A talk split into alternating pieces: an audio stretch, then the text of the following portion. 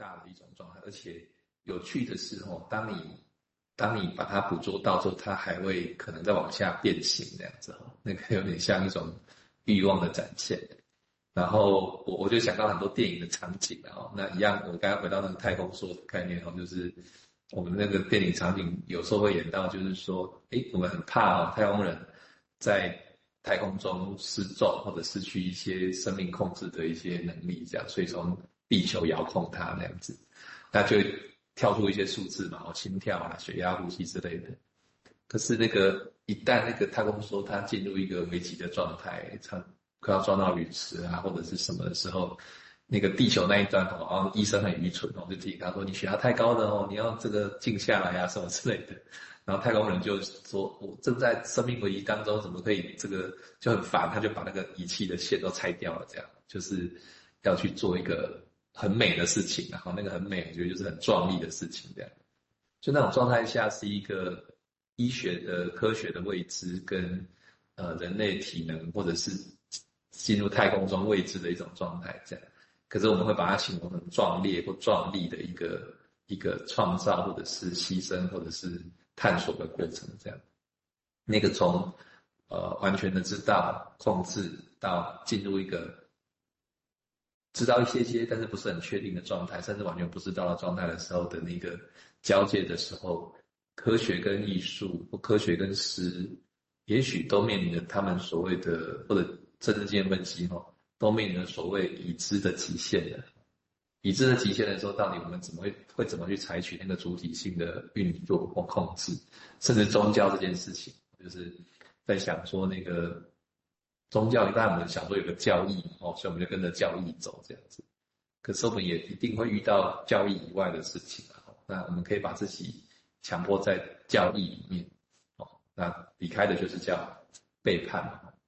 但是会不会也有一种状态，其实是？当然要出去看一看啦，但是因为很危险哦，所以就被限制住，不要去尝试这些事情。这样，那这里永远都没有定数，是因为我们以为有个边界，但其实没有边界，所以就变得很很困难，用一个东西就把它框下来这样子。OK，我大概先想到这边。那很多边界也是都设定的，我们在谈的，包括这些东西啊，心理治疗、科学、艺术这些。大家都会是这样，但是也不能说就一定没边界，只是说那些东西会是什么。我想这个地方是可以。我刚刚边那个例子，我觉得就很重要的例子嘛，就是说，就是你如果因为这个是进入东西，不会是他设定的，他走入进潜意识，因为我们怎样这么话都大概都不在那个，为的飞机被扣嘛，那当然就要极力的从诗啊、莎士比亚各种东西来找语言，让他中弹啊，那亲情。去走到山东阿米翁，勉强这东西好像有光的，有光的样子。其实是这个过程，但这个过程呢，它其实是的确碰触到某些很极限的地方。那其实，那我们现在就想这个问题了，就是说，那我们现在到底是不是已经知道，我们现在工作的东西已经都不需要极限了，变成有症状 A 然哦，有 A 处方，我是按呢，哪那么讲好呢？其实不是嘛，其实不是。所以很多地方其实都还是处在未知的状况比较多。那未知的时候，的确各自的极限就会出现了。OK，那只是面对这个位置跟位置极限，他会怎么样看这个事情？有一方一些人就很保守，啊，你啊，你看我们先加厚啊，所以变保守。没有新闻纪实也发生过啊，诶，从维也纳的一群人跑到纽约这地方之后，就保守了一塌糊涂，保守到超可怕的。啊，那后面呢？他们不理他们，有新的东西就出现了。Positive psychology 也是其中的一环呐。哦，所以这那所以这个这个大概是一一直是因为就是未知嘛，情况是这样。好，我们接下来请佑铭再进一步谈，谢谢。哎，对啊，刚刚提到那个很生动的时候，哇，那个火箭上已经要爆炸，陨石要撞了，然后心电图已显示什么？可是对于眼前的人来讲，那个心电图的东西跟眼前情境是离好远的这样子哈。我很想那个新的情境，就是说，好啊，心电图是这样干嘛？那是从过去的种种啊，心脏的停止跳动啊，心脏怎么样啊的时候，我们再把过去情境好像做一个记忆，做一个理论，下来这样。可是新的情境出现的时候，要应付眼前的状况，要有新的作为的这种感觉。也许像蔡司说的，就是我还要去探索的时候，该怎么办的时候，要有东西壮胆。那我突然想到一个感觉，叫做撑腰这样子，然后好像撑住他这样。那接着是当菲利普他在谈说，哈，诗歌跟精神分析来讲话。诗歌，我刚刚在想，就是有没有帮精神分析撑腰？可是会不会撑腰里面又有一些东西，像是变成心电图的仪器，变成喧宾夺主嘛？哦，他说，我更感兴趣的是说，哈。精神分析师所假定的诗歌可以为精神分析做什么？诗歌似乎在精神分析的理论和实践之中，他说提供或破坏了什么？这样，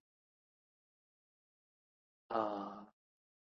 他说在精神分析的背景下呢，诗人最初被描绘为一个能够鼓舞人心，但是又令人感觉到不快的。好像是某种剥夺或是篡夺的存在这样子。精神分析始终牢记着，可能在这件事情出现之前的诗意的历史，也可能在诗之前哈，就是预示了他的修辞手法、文学影响。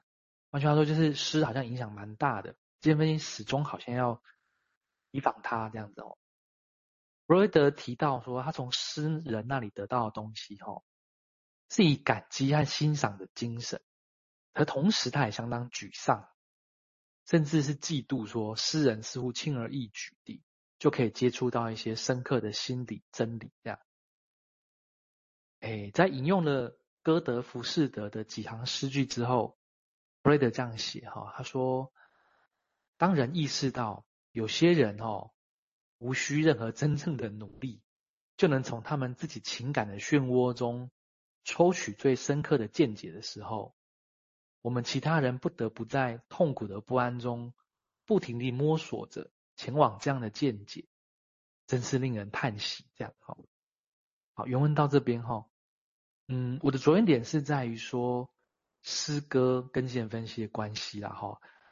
那这句话说，诗歌似乎在精神分析的理论和实践中提供或破坏了什么？这样哈。我要引用建佑医师曾说过的话了哈，他说：“哈，人不只害怕未知，其实也害怕答案。”我自己的解释是，当答案出现的时候，那个创造能力被某种已知给剥夺，那未知的空间感留下来是被塞满的感觉而不满这样。那比方说新的意义哈，可能本来在。说话的人跟倾听者的互动之间，会产生出新的东西，那个叫呃 Thomas Organ 所说的第三种声音，这样哦。那在一个如果说对这件事情有一些不满哦，在字字斟酌的过程里面，其实说话和倾听，你会对说话我说的能力到底说到哪里去？我听的能力到底听到什么？你这次时候产生质疑的时候，这可能却是对。已经固定的模组，说话模组带来解放的一种方法，这样子。诶，我要讲啊，意思可能下面这个会比较清楚，就是一样是建佑医师在三方频道中说的话哈。他说，诗人艾略特曾经在一句著名的话里面说，诗它其实是标点符号的一种。比如说分析师对被分析者讲话，他会重新说，就是说，诶，你所说的。比你认为的还要多，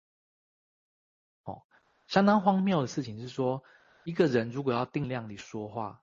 那么标点符号就是说的话是这么多，那标点符号做的事情的目的是要增加这个这段话的意义，这样，哦，而不是取代病人想要表达的意思，而是增加它这样。换句话说，这是打那个标点符号。呃，如果分析师对